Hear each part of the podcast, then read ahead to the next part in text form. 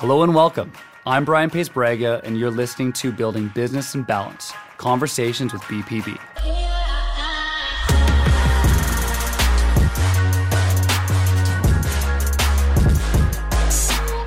I created this podcast for anyone looking for insight, mentorship, and guidance from someone who's been there and back again on the road to success. I'm so excited to bring the most brilliant thought leaders and friends on air with me to get real about what it means to build business and balance and how you define your own success. I'm so excited to bring you this episode featuring a well known dragon from CBC's Dragon's Den, Brett Wilson, a prairie boy turned lifelong deal maker, successful entrepreneur, NHL team owner, and respected philanthropist. In this discussion, Brett walks me through his commendable business journey, his desire for better political leadership, and his own dealings with mental health. I've personally admired Brett since even before his Dragon Den days as an energy financier in Canada's oil patch, and I'm honored to be able to share this conversation with all of you. His stories about success, mistakes, and balance are not ones you'll want to miss. He is living proof of how difficult times can make us that much stronger and more prepared for the greatness we all have an opportunity to be destined for. Take a listen as Brett and I dive into the concept of being a capitalist with a heart, our own journeys into more consciousness, and our thoughts on the future of the world's leadership. I mean, I grew up in a small town in Saskatchewan. My dad sold used cars. My mom was a social worker. We sometimes say that's why I became a capitalist with a heart. I understood uh, what it took to sell, but I also understood what it took to give. The um, probably the biggest challenge I see in the world right now is the extremes of the left and extremes of the right. And I humbly live in the middle. I really do have respect for both sides, but I don't have respect for people who won't debate uh, discuss, or review. Brett Wilson, uh, thank you so much for uh, chatting with me today. Uh, cheers. Um, I got my mint tea that I picked up in uh, in in London. Um, it looks like you got a coffee. Um, you know, I've looked up to you a lot, Brett, because when I first started as a stockbroker uh, 13 years ago in Vancouver, I remember seeing certain press releases saying Prairie Merchant uh, and I remember uh, the insider reports being filed, and I follow you, and I buy some of the stocks, um, and then obviously following your your uh, your public persona build on Dragon's Den, uh, which I also loved in my uh, early twenties. So it's an honor to have you on today. Thank you so much for for taking the time. I appreciate you tracking me down, and uh, in particular, the overlap in terms of our call it the evolution of our careers and I've done a little bit of reading on you, and uh, transparency, openness, and honesty is uh, is a trait that uh, we could use more of in this world. Thank you for saying that. Those are very kind words. Um, I was uh, I was digging around the internet um, last night and uh, this weekend, and something that really stood out to me uh, about you is your your humbleness. And I don't know mm. if it's something that that's come with with age or with you know with with maturity. But something i find a lot of young people today is um, a sense of knowing it all uh, as opposed to you know taking a step back listening. Um, and i don't know if the the knowing it all comes from a place of uh, you know insecurity or or or what sort of point of of of the, the the life's evolution where you gain maybe more confidence uh, and humbleness actually exudes where I've found that has been way better approach in my life to getting things done. But I see in you incredible humbleness. I'd like to just start with that character trait and how it's evolved for you. I appreciate that. I mean, I grew up in a small town in Saskatchewan. My dad sold used cars. My mom was a social worker. We sometimes say that's why I became a capitalist with a heart. I understood uh, what it took to sell, but I also understood what it took to give. The um, probably the biggest challenge I see in the world right now is the extremes of the left and extremes of the right. And I humbly live in the middle. I really do have respect for both sides, but I don't have respect for people who won't debate, uh, discuss, or review. and we see that again in both extremes in in in on so many topics. I'm a huge fan of for example jason kenney our current premier is attacked by the medical profession for not locking down. He's attacked by the medical profession for not opening up and this is the medical profession and both sides of the argument. So, if the medical profession could agree, maybe the politicians wouldn't be vilified. So, I watch the big picture. And in fact, I do a lot of speaking where I use a, the title of my talk is The Lost Art of critical thinking. And you don't need a big ego to think critically. You just need to be open and transparent. Some of the conversation we were having, and that element of humble. I have no problem with people who have an ego that have earned it. But when you use your ego for false gain, and um, uh, I lose, I lose there. I just have no respect for that. Yeah, I agree. Um, something that comes to me is is um, you know the political framework and not to get too into politics but i've found that the last 30 40 50 years of capitalism evolving and i love the term capitalism with a with a heart uh, i think you should run with that because i think that's beautiful um, is uh, um, the reward system of capitalism has actually captured a lot of the incredible leaders in the world because it's been a reward system that has given a incredible quality of life if you've been good at that that system that game. Where we find ourselves today is across the world is uh, the emergence of populism the emergence of you know just it's almost like we're taking steps back from all this globalization that's happened. Um, what do you think needs to change in the world from a leadership perspective for great talent and great leaders to actually be attracted to politics and leading countries as opposed to talented people, talented leaders leading businesses, and um, what a different world we might have. You're, you're capturing sort of the essence of one of the great challenges, and we've got a uh, a reversion to socialism, which, and again, I believe in all for one, one for all. But having said that, there is no money tree. Money doesn't grow on a tree. It's not free. So we still have to encourage what's good for the country. And I think sometimes what happens in socialism is that people focus entirely on themselves. They have no concern for their fellow human. And we're seeing that right now with the extremes of anti vax, anti mask, anti lockdown, pro lockdown, pro mask, pro vaccine. I mean, you've got people at such extremes. And I happen to believe that we're going to be better off when we all pull on the rope together instead of in opposite directions. And that's been one of the big challenges. I think the point you drove at is that getting politicians who want to put up with this is challenging. You know, we've got in Canada a very socialist government who's basically buying votes with our money. And they're going to stay in place because who's not to argue with free you know there's talk of converting the um, the wage subsidy into a permanent program where everyone gets paid just to exist well, there's something about human nature that I think undermines uh, the goals and dreams of people if they don't have to work, if they don't have to wake up in the morning and do something to contribute first to their own overhead. You know, you've got to put food and uh, shelter in front of yourself and your family. And then after that, it's how do you contribute to the world? But this idea that you're just paid to sit doesn't work for me. So there's a rambling dissertation of frustration. I can I can sense it. I think it's, it's well articulated. But I I just want to dig a bit deeper. How how do you think we can get great leaders to lead countries? What what would have to what would have to change?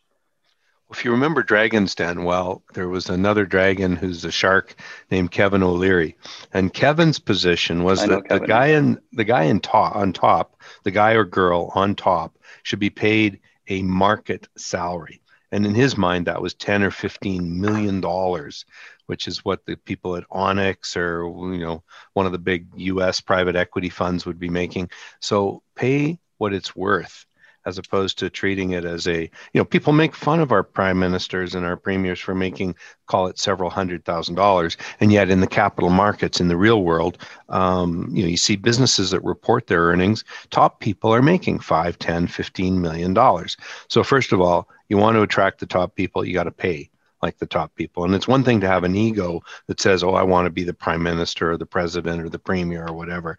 But it's another to take time out of your life. And it's a five to eight year commitment because it usually takes a series of time to run and then a series of of uh, years to actually be in power. So you're looking at a call it a 10 year cut out of your life. And we only have 40, 50 good years. So it's a pretty big commitment. So, anyway, one is now, how are we going to get agreement to pay someone five or $10 million to sit in that role? We're not. It's that simple. And uh, because then cabinet should be worth a couple million. And my biggest challenge, you look at the cabinet we have in Canada right now, it's basically populated with incompetence. So the idea that I would pay them a, a private market wage to uh, fumble, you know, the, the Minister of Infrastructure admits that she said, we haven't done a very good job of tracking the 180 billion of capital that we've put out. We haven't done a very good job you know, I could have an assistant do a better job than our government has done on tracking 180 billion dollars. So it goes back to how do you attract the best people as opposed to the political people? I used to joke about the fact that we should just say lawyers can't run, but I have a lot of respect for well, lots of lawyers, but yeah, but a lot of lawyers get involved. But legal training, yes. by the way, I think is one of the best training grounds for business or, or life that there is in terms of understanding how civil law, criminal law, how all these, and, you know, especially contract law, how these things all come together. But how to attract people to the highest roles, I struggle with that right now. I mean, it's a great question, Brian. So thank you. Next, your next question. given given that I couldn't given we'll I couldn't answer no, that I, one. I agree. I, str- I, I struggle. I, share your I share your concern. Yeah, but I I I like to hear Kevin's uh, opinion too. I think you've got the big banks, CEOs, or the big private equity guys making that kind of money, and you want the best leadership, pay market. I, I like that. Um, I would like to go back to your humble beginnings in Saskatchewan and. Uh, saw that your dad and saw you actually get emotional in something, which was beautiful to mm. see. And I think it's a very strong quality of a, of a, of a, of a good man and a strong man when you talked about your dad and his sacrifices. Um, what do you remember early days of, of with your family and, and when did the ambition to have a higher quality of life trickle in for you? And, and if, as you look back at that, you know, talking to your younger self or to young people today, um, you know how, how do you how do you start to cultivate and execute on that sort of um, that sort of ambition? That's a everyone's raised in a different way. Uh, i think we all underestimate the impact that our parents are having on us when we're young. Um, there's a, a, great deal of learning done in the early days. And again we just don't put as much respect or attention to that as we as we probably should. It was not until I was in my 30s that I started looking back and I was starting to write a check to charity. I was starting to look at putting time into charity. And I'm going, I don't know how my mom and dad did this. Because everything I ever did when I was a kid was about mom and dad supporting causes, supporting the programs. Um, my dad, my dad worked out of town, and yet he still was my coach in baseball and football. And it never really dawned on me that dad drove an hour each way at night just to come back in and coach. I mean, we just accepted that, oh, dad's back. I never thought about the fact that he'd driven an hour or an hour and a half from wherever he was, where he'd worked all day, and then drove back to site so he could be in bed by midnight and get another day's work in. Um, you know, I still remember my parents coming home. Dad would come home, take off the leather shoes, put on the runners, and go door to door for the Heart and Stroke Fund or the uh, or the um, community foundations. So those sort of things, as much as I didn't think about them when I was younger, impacted me greatly when I was older. And so looking back, as much as my dad wasn't a business success, he was certainly a father success, a family success, a friend success. And my own book is called Redefining success, which triggers that whole conversation. Because normally, and in fact, the title of the book was originally Redefining Success in a Wealth Obsessed World. because that's where we define success. It's always based on how big a house on Beverly Hills do you have? And is it, you know, now is it 20 million, 30 million, 50 million? How big a car do you drive? How big is your office? How big is your holiday? It's all about the trappings, the shallow and superficial trappings of success. And as you well know, I mean, you make five or 10 million, you're probably set for a, maybe forever depending on the lifestyle you choose. If you make five or 10 million, but decide you need a yacht and a private plane and to live in um, the Maldives, well, maybe you haven't made enough. But again, it comes back to adapting to what you've earned and made. So the real point is that, and there's there's a model that I was shown many years ago by uh, it was Merrill Lynch at the time, but they had a three bucket model. First bucket is your lifestyle. Save enough to have a lifestyle. Second, protect your lifestyle. That's your second bucket because things go wrong. But if you've protected your lifestyle and you have your lifestyle in the first two buckets, the third bucket is surplus. And by definition, if it's surplus, what do you need it for? Well, are you going to change the world or are you going to empower your children and your friends or are you going to create a sense of entitlement amongst them? So it really, when you start to take your wealth and divide it into the call it three buckets, one is life, two is protecting that. So again, once it's protected, you don't have to worry about it. And whether that's 1 million, 10 million, 100 million, doesn't matter. It's whatever an individual chooses. But there is a surplus bucket. What do you do with the surplus bucket? When you die, you have two choices children, family, charity, community. Doesn't matter. Those are the only two choices. And I've joked from stage about putting thousand dollar bills in your uh, in your uh, coffin, but then make sure that you don't get cremated because someone's going to want to dig you up. You can't take it with you. You can't. And so the question is, what is your legacy? And um, that's probably one of the things that drives me the most is making sure that the relationship I enjoy with my children is one of empowerment, not entitlement. Someone once told me that they'd never seen the children of wealth suffer less from affluenza than my family. And affluenza was a term that I absolutely adored because you see it. I mean, wherever you are in LA, it's it abounds, but we see it in every community at every level, and you see it within every race, every every uh, every subset of uh, our nation. It just doesn't matter where you are. You see some sense of entitlement, and I've worked pretty hard to uh, convert entitlement to empowerment. Well, you say something very key. Thank you for that. You say something very key at the end uh, there, which is working hard. And um, where where where would a young person start to build work ethic if they don't have it normally? And let's say it's a, a non-privileged situation. Yeah. Um, and we're you know again maybe talking to your younger self. Um, how, how, how do you how, how do you find a strong work ethic? How do you get it? How, how can you create it? you know what are the tools you can put in place or disciplines you can put in place well there's there's sort of there's a couple of stories that come with that hard work ethic you know is a hard work ethic working nine to five with discipline or is it working from 7 a.m. till 10 p.m.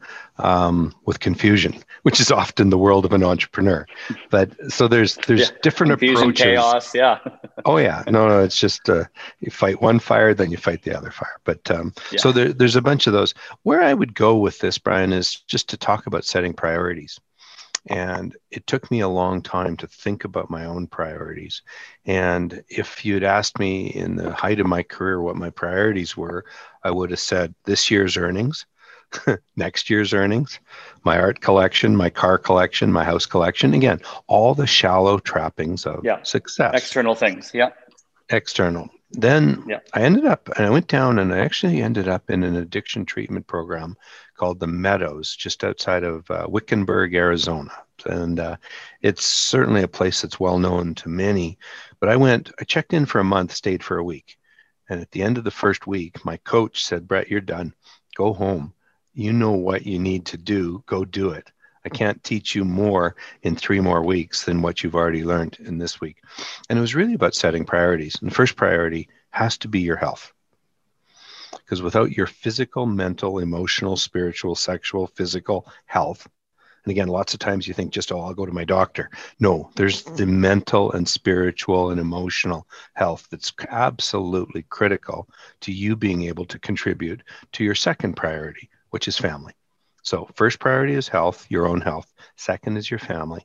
And everyone has their own challenges with family. Why? Because you're born into it. You're not choosing it, it's given to you. And, uh, you know, I have a, you know, a sister that I'm not close to, another sister that I'm still working on my relationship with, phenomenal relationship with my own three kids, their three husbands.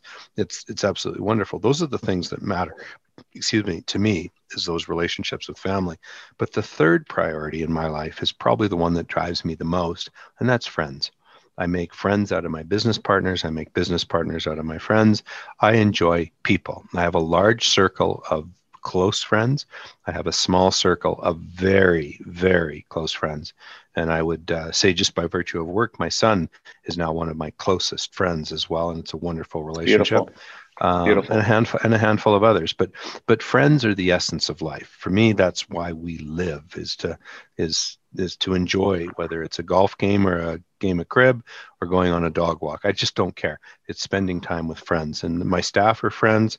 Um, my business partners are friends. We there's a wide selection. So that's number one is health, two is family, three is friends, four is education you got to have an education. And i don't care if you're a welder or a painter or, or learning uh, you know it just doesn't matter what you choose you've got to learn something about it. And whether it's on the job or in uh, online or in a program i don't much care. But all of those lead to giving you options in life. That education is an option in life.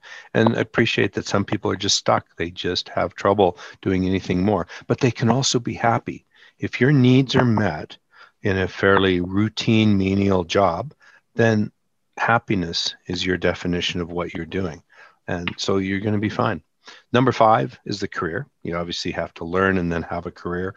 And number six, we won't spend a lot of time on this, is community and that's giving back to others. And I get a great kick out of doing community where I engage one, two, three, four, and five in terms of my health, my family, my friends. A perfect example we go down every couple of years to Mexico to build homes. And as much as we're building, I saw that homes, in your video. Yeah, beautiful. Well, and it, it's an incredible experience, but it's mutually transformative. So it's partly about giving two or three families a small garage that they can call home. That's emotional, that's connecting, that's that's very physical and spiritual in terms of that experience. But what's important, and it's probably misunderstood by many, I've heard people refer to it as, well, it's just rich people thinking they're making a difference. The most powerful team building experiences I have are when I take my family, my friends, and my staff to Mexico to build homes. Team building I could not do better team building anywhere in the world than taking a group down to Mexico. So when we talk about mutually transformative, yes, three families get a home, but 50, 60 people get an experience. And it's a team building experience that I'm better off for. In my book, I actually have a chapter that's called Charity is Good Business. And that rattles a few people whenever you talk about that. But yeah, I make a lot of money giving money away. It's because of relationships that are built in the way that the world unfolds. There's lots we could do lots of giving anonymously, don't get me wrong. But often with that anonymous giving, it's family that knows it, and that's goodwill into itself. There's value in that. So there's a there's a rambling rambling dissertation, but for the younger Brett, I wish I had focused on my setting priorities because once you have family, friends, or pardon me, your health, family, friends as your stated priorities, when you think about what you're doing on a given day, you're more likely to focus on what's good for you, your family, and your friends. I couldn't agree more. Um, I get asked this a lot. Uh, you know, do you mix business with friends or friends with business? And and I've I've always said, of course, because if you can build a relationship with somebody and you can build underlying trust, then of course you can work with friends. Why, why, why wouldn't you? Would you, would you agree with that? Do you have a different feeling on that? Or, or do you think if someone's starting out to build a business, working with a friend, is that something that they, they should consider? I think the greater risk is when you have employees that become friends the crossover can be sometimes a challenge because you want to maintain a friendly relationship. But to start with your first question, I am 10,000% behind making friends out of my partners. And in fact, I choose my partners based on my friendships. You know, if it's someone who I don't like, and why, why don't I like them? Was it their ethics, their their the way they treat staff or family? Is it their vision? Is it their ego? Is it their uh, approach to community?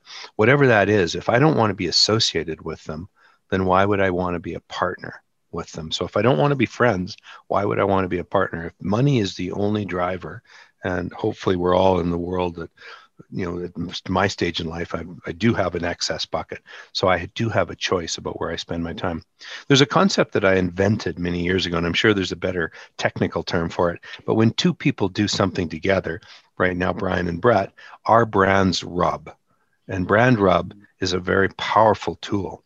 I work very closely with a young musician named Brett Kissel, and oh, I love Brett musical. Kissel. Oh yeah, well, he's awesome. Well, as as his musical career has boosted, we've done charity work together. As my charity work has boosted, it's helped his music career. As his music career has lifted, it's helped my charity work. You know, so we don't do any business together. I've never written a check that says Brett Kissel, but I've done so much with him. We've raised upwards of $10 million in the Calgary wow. and Alberta communities, and goodwill abounds. But that's called mm. brand rub. I still remember the first time I ever did a charity event when I was running First Energy. We partnered with a law firm named Bennett Jones. Bennett Jones knew the individuals at First Energy, but they never thought about the fact that we were a three to four month startup. So here we are marketing a charity event over the letterhead of Bennett Jones and First Energy. Did First Energy benefit from brand rub with Alberta's oldest law firm as our partner? Absolutely. Did Bennett Jones benefit from a bunch of upstart, full of piss and vinegar investment bankers who were trying to make a difference in the community? Absolutely. So there was a win win there, but it wasn't two equals coming to the table, but it was two brands that were rubbing. So that goes back to when I'm looking at my business partners and whether it's a Jeff Connor, or a Murray Edwards or a Bruce Chernoff or a John Brussa, uh, and I'm naming people who are very important to me, I trust them. And I put trust as my highest relationship standard. It's above love. You can love people. There's lots of feelings of love in different ways. But if you love someone, don't trust them, you don't really want to be there. That's probably your best. So I trust my business partners. And when I talk about trust, it's the value of a handshake. I don't need to contract. I've been I've been working. I was on the phone before I before I joined you with a partner, and we've had a business deal we're trying to paper for the last three months, and it just hasn't been a priority. And we only joke about it and getting it papered because at some point one of us will get hit by a bus, and we should have it papered. But we have an understanding. we have an understanding. We have no concern. So the handshake has already set and it's in place and it governs. And that's probably something. I remember my dad getting off the phone at night more than once selling a car he sold a car over the phone. And it didn't dawn on me till much later in life. And I realized just a minute, the car wasn't there. The people weren't there. There's no signature on the paper on this little document. Because that's often when people sign the contract and then we've got a deal. No, handshake. That's a deal. Then we'll paper it. And I just a different approach to how relationships work. And for me, the world of business. And it's it's it stood me well. I couldn't agree with you more. Couldn't agree with you more. Um, you mentioned some of the you know living legends of the oil patch and and many of your partners during those you know boom years of the 80s and then I don't know maybe I'll butcher yep. this but maybe early 2000s when maybe the two yep. big big runs. Um, Absolutely. What what were the characteristics of those? Well, a I'd love to hear more about you know what that was like being in the middle of you know being the, I think you were the youngest or one of the youngest and you were um, you're really leading the charge in the 80s. But then also, as you see the markets today, this is the second part. Um, you know, what is your take on the markets today and all these, you know, kind of bubbles emerging? It seems like, and the mispricing of most assets because of, uh, you know, questionable monetary policy. Um, so I'd mm-hmm. love to hear the. Sorry, it's two very, you know, different questions, but you know, those boom times and, and maybe not bubbles, but booms, and then and then how does it relate in your perception of markets today? Well, in terms of the oil and gas industry, which is where I was, I was learning, and my, my time in the 80s was really my education and my early years of my career. So it was in the early 90s when I got together with Edwards, Grafton, and Davidson, and we started First Energy. And the idea was that First Energy would be dedicated only to energy first and only energy. It was 15 to 20 percent of the market cap of the uh, entire uh, Toronto Stock Exchange, and there was nobody focused on energy. There was a couple of firms that were focused on Alberta, which meant mostly energy, but they did anything that came through the door that was Alberta based.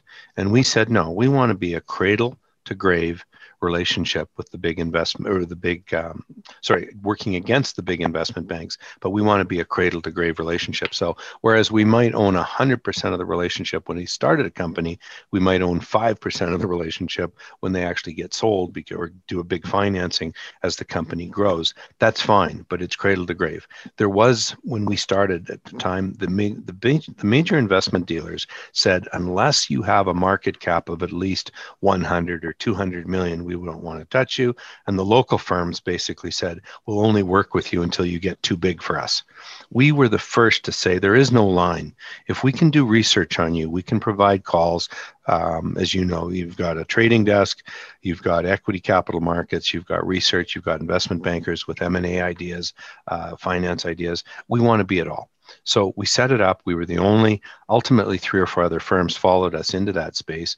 And we happened to be in the energy sector just as consolidation and reduction of overhead. At, through the 70s, 80s, 60s, 70s, and 80s, it was common for oil companies to share the risk in a well They'd uh, have five partners, 10 partners. And if it went well, they'd all be happy. If it didn't go well, they'd go, oh, well. Well, it was really Guy Turcotte, Murray Edwards, uh, Al Markin who said, let's bet on our own brains. And so they would do 100% projects. They would buy properties. And so the consolidation phase, which is what I really cut my teeth on, the consolidation phase of taking the whole oil and gas industry, and instead of having a thousand companies own a piece of a thousand assets, you had a hundred companies, each owning an area. They became dominant players in an area, and the returns to the shareholders were extraordinary. And as much as people thought they were going to lose their jobs because of consolidation, they found out that they went from having menial paper pushing jobs to actually being able to be part of a business that was growing and thriving that's a once in a lifetime opportunity to take that consolidation. So I happened to be there at the right times as my partners did. So the 90s and the early 2000s were an extraordinary time to be in the energy sector. Um, by 2007, we had the US capital markets implode in terms of its problems with um, uh, mortgage-backed securities, mm-hmm. and then we've had the volatility. Pre-COVID, we had volatility in oil prices. Post-COVID, we've had predictable volatility. By the way, we all thought that prices would drop when demand dropped, and we all thought that prices would come back when demand came back. I mean, go figure. Uh, it's uh, it's pretty. I mean, I put money into I put money where my mouth is on this one, and it worked out rather well. Um, but that goes to I've stayed close to the knitting. For me, that's energy, that's cannabis, that's real estate, it's power, it's sports. I mean, these are things that I felt comfortable with. Um, my track record in terms of inve- investing in new technology plays, I think I might be one for 20.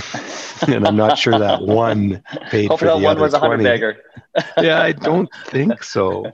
No, I mean we've bounced around, and I'm active in a few spaces that are still that have potential. But I've really that that line uh, that someone invented certainly wasn't me about stick to the knitting, stay mm. focused, mm. and then I tend to look at either investing in management teams or businesses that I know and understand.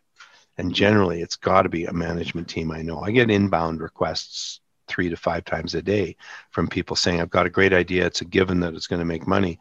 It doesn't attract my interest. If it's not an industry that I know with people that I'm familiar with, or hopefully know, there's lots of people I've backed five and 10 times over the last 20 years, but that comes back to trust, comes back to the handshake. Yep. Do you mind, um, just because I'm personally very interested in, in your success in sports, and actually I spent my 31st birthday at a Nashville Predators game with uh, a bunch of friends. I flew down and family. There's about 20 of us. And we were in the bottom area, which I'd never experienced before in the rink, which is, you know, yep. unbelievable experience. Um, how did that deal come about, if you don't mind sharing? And, and, and how did you look at that from a vent, like both, you know, maybe satisfying your passion for sport, but also as a good uh, business venture opportunity? So in the early 2000s, I was in discussions with the Calgary Flames. Looked at buying in. The um, the strike came in 2004, and that put a kibosh on the deal. They decided not to do anything. Then the strike was completed, and the value of the club doubled. And I said, "Ooh, nothing's changed in my mind. Might have been wrong, but nothing's changed." So I backed away and the partners at the Flames, great people. There's they're iconic Calgarians, um, iconic Canadians, great partners. But that little bit of process so showed me how the league works in terms of its um, operating agreement and the indemnities and guarantees that are required. So I was familiar with it. Then in 2007, I happened to go down to Nashville and I had a business partner as a musician that I'd gone down with. I organized going to a dinner party with a business group I belong to in YPO and uh, head to a dinner party. I've now been in Nashville three hours. I'm sitting, there's 100 people in this house spread out on couches and kitchen and living room and dining room and whatever. But I'm sitting randomly with a guy. We start talking hockey. And uh, because I'm Canadian, why wouldn't we talk hockey? and uh, he uh, asks if I've uh, you know what role I've taken in hockey. Are you just a fan? What do you do? We get chatting, and I said, well, I'd looked at buying into a club once, but you know it's it's an interesting experience. But I love hockey. I'm passionate about blah blah blah. And he made a comment. He said, "Are you still interested in buying into a club?" And I kind of looked at him and frowned a little bit, and I said, "I could be. Why? Why?" He said, "My family is part of the new ownership group for the Predators, and we lost someone from the group this morning." Oh, if you're interested, gosh. I can introduce you. So again, I've been in Nashville four hours at the outside when I shook hands with someone saying, I'm interested. I had lunch the next day with two of the other owners. They invited me in. It took about a year to paper it because we had some cross border issues and approvals and guarantees. But I joined the club back in the early, the late 2000s, and um, it's been an extraordinary run. At one time, I was the third largest owner of the Predators. I've sold down a little bit over time, but um, it uh, it was an extraordinary place to be. And the other story I should tell that's important is that I took a lot of grief in a good-natured way from friends over why the hell would you go into Nashville, which probably won't survive. It's a southern city. They're not going to make it. You're going to lose your money and. Uh, yeah, actually, if you ever went to a game in Nashville, which was your experience, the fan base, as much as it wasn't sold out, the fans that were there were extraordinary. You know, you'd see a two on one uh, approach, not a breakaway, but a two on one, and the fans would be standing. And I'll tell you right now, you can't get a Canadian out of their seats without a three on O in terms of a breakaway. so it's just the enthusiasm, as much as it was naive, it was in, it was in, it was, um, it was empowering. There's a great word. But you just felt the energy of the people that were there. And I'll, I will kind of flippantly point out that once I got into the owner's box, three three down was where Shania hung out, and then next door was Reba. Next to that was Blake, and at the very end was you know Carrie. And what yeah. was particularly amusing was the number of A-listers who sat in the lower arena. You had Eric Church. I mean, awesome names, big names, just sitting in the arena. And you know what? In Nashville, they were left alone. Someone might say a high five yeah. or something, but they, they because they were a common sight, it wasn't that big a deal. And I know when we were, as the ownership group, we were told leave the people on either side alone because there was inevitably some big names, but it wasn't even an issue because we were there to cheer for the Preds and we had a lot of fun doing it. But no, the Preds really did turn a corner, went from being a uh, an also ran Y to uh, one of the top teams in the league. We won the, uh, the President's Cup once. We uh, came second, one game, game and a half away from winning the Stanley Cup about three years ago. So it's been an extraordinary run. But the most important part to jump ahead, ignore hockey.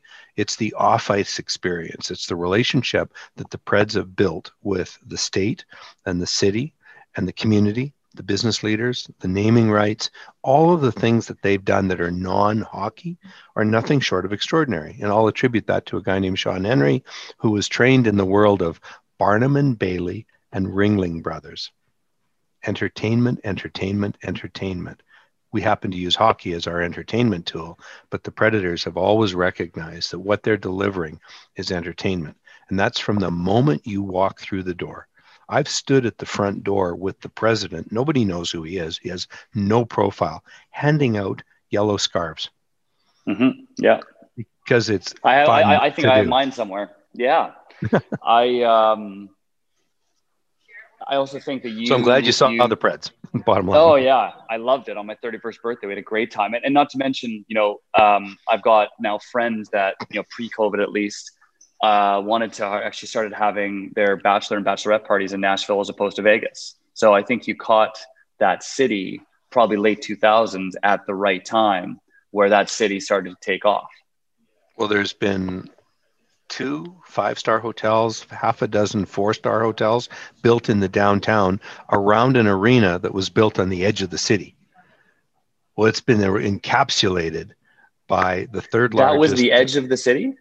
That where the arena yeah, is was the like edge of it downtown. Seems like it's now the center of it. Absolutely. But that's because they hmm. built the third largest uh, um, conference center in the United States. The third largest is right next to the arena. But when the arena was built, it was on the edge.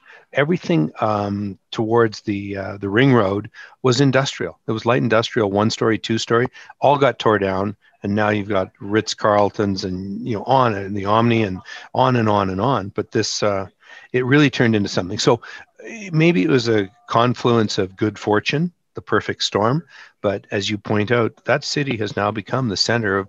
I, I was at the top floor of the Thompson Hotel one time, which is a has a big outdoor patio. Yeah, yeah. there was yeah. four there was four stags and stagettes underway at the same time up there. And the only reason I know there was four is every one of them approached me. Why? They were all from Toronto. Sorry, one was exactly. Montreal, three was Toronto. But exactly. they'd all come down to do their stag stagette, and I got recognized there. No, it's it's it's a wonderful city. It's a great attitude. It's profoundly religious. There's more churches yes. per square mile than most. Um, and I, you know, as much as I'm not active in any faith, I admire people who are of faith, and uh, mm-hmm. especially those who use faith to improve their communities. And Nashville is a great Agreed. city. Agreed. Yeah, I agree with all of that. Um, because my the most of my audience is you know let's say and I talk about it in, in, in my upcoming book my quarter life crisis um, yeah. and as uh, as uh, you know That's a great title. Oh thank you. As as young people come into this world um, just what what comes to mind for you? What comes to your heart in terms of advice to young people in their early 20s on how to follow passion, how to work hard, how to make it work. You know, how how would you do it?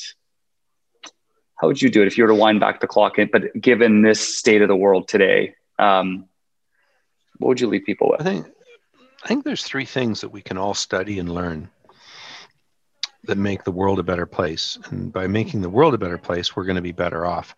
And it may help the individual find their passion. And that's the study of marketing, the study of entrepreneurship and the study of charity. And I think that could be done in grade three, grade six, grade nine, grade 12. And I don't care if you want to be a welder or a painter or a lawyer, you can study all of those things. Let's just take a quick minute. The study of marketing, most important marketing document you'll ever prepare is called your resume.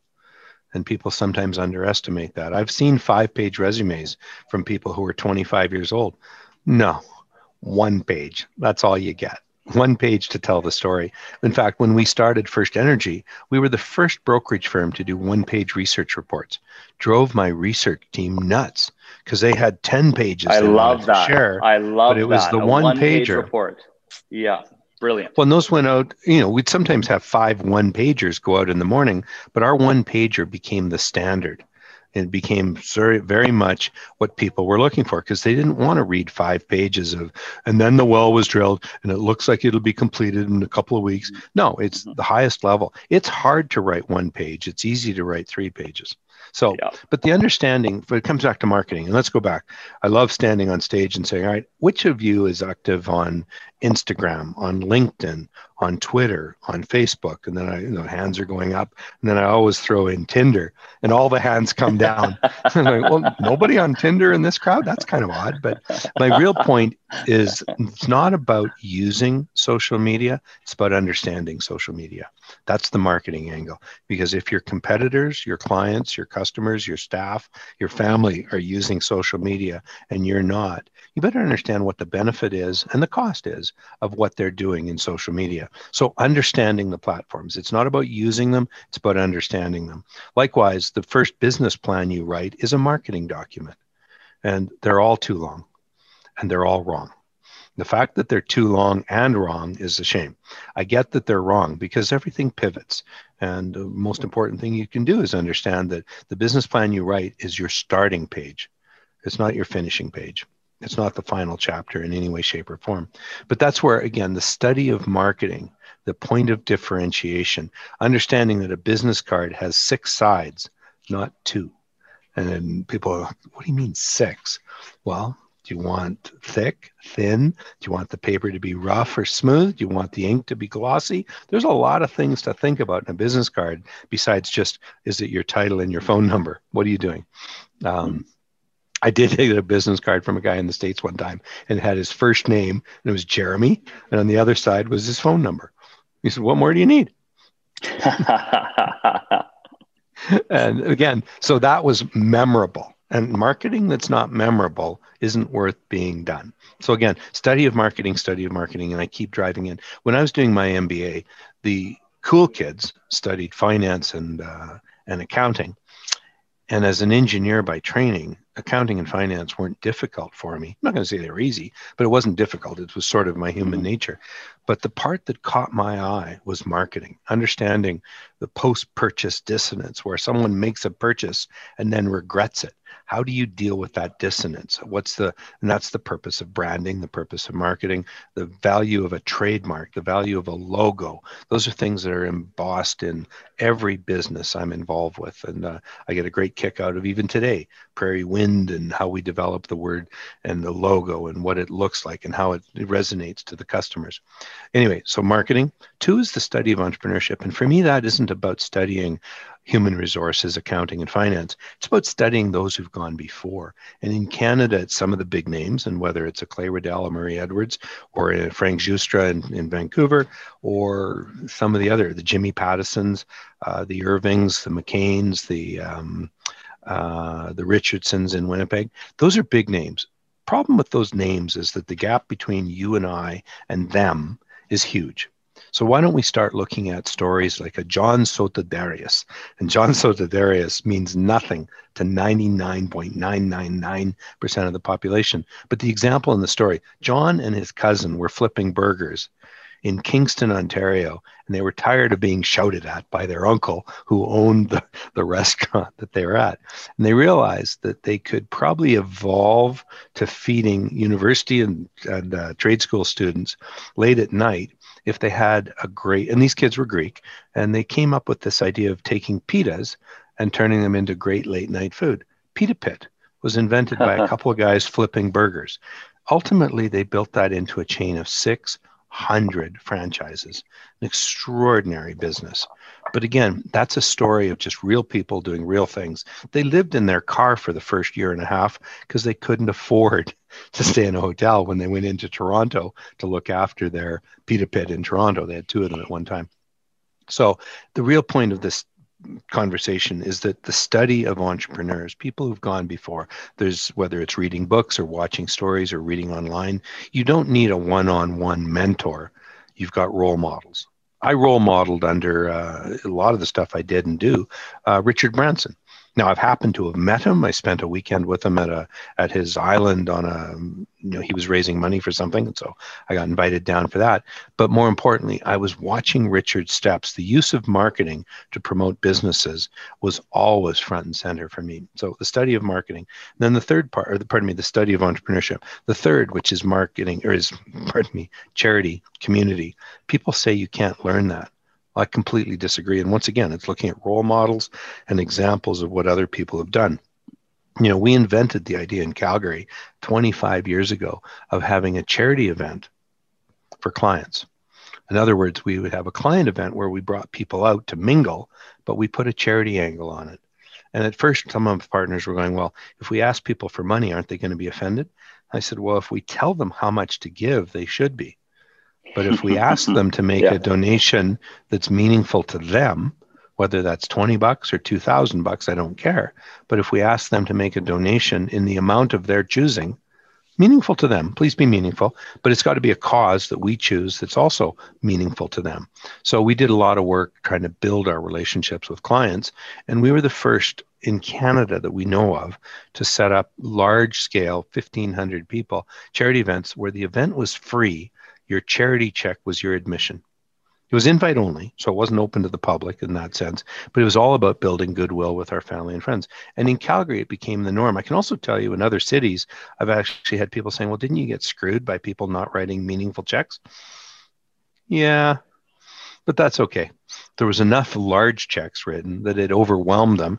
And, you know, on a given day, if someone's having, let's say, a bad day, someone's sick, some business just went under, you know, what was a meaningful check to them the day before is way more than meaningful the next day. And so just accept that people are making decisions. If we've asked for it to be meaningful, I never look at the lowest checks that have come into my events, but I do look at the largest checks and I take the top 100 or the top 150 and send them a personal note. So you reinforce good behavior.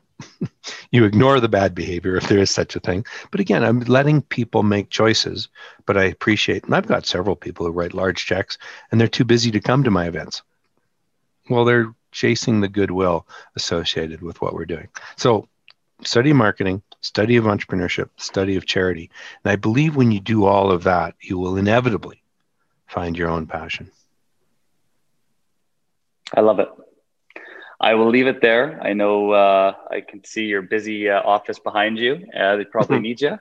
And I'm so thankful and uh, yeah, an immense gratitude for you, Brett. Uh, you're such a leader for Canadian entrepreneurs and not just Canadian, but but um, you know American entrepreneurs with your work down there. So thank you so so much for for spending the time with me today. My only other advice is figure out how to get a little gray in your beard, and uh, little wisdom mar- over here. Little it's a little bit here. of marketing. It's a marketing moment. Gray does it. Anyway, you. I appreciate every moment you took to uh, invest in this conversation. So thank you. Yeah, my pleasure. My pleasure. And uh, I'd love to play a game of uh, play play a game of crib with you one day because that's one of my favorite games. 15-2, 15-4, and there ain't no more. there ain't no more. Thanks for listening to Building Business and Balance with me, Bryan Paes-Braga. I hope you enjoyed the conversation and the wisdom of the guests I'm privileged to have met and worked with around the world. Subscribe to my series on iTunes for real, raw, and diverse discussions with thought leaders and pioneers on building business, balance, and defining your own success.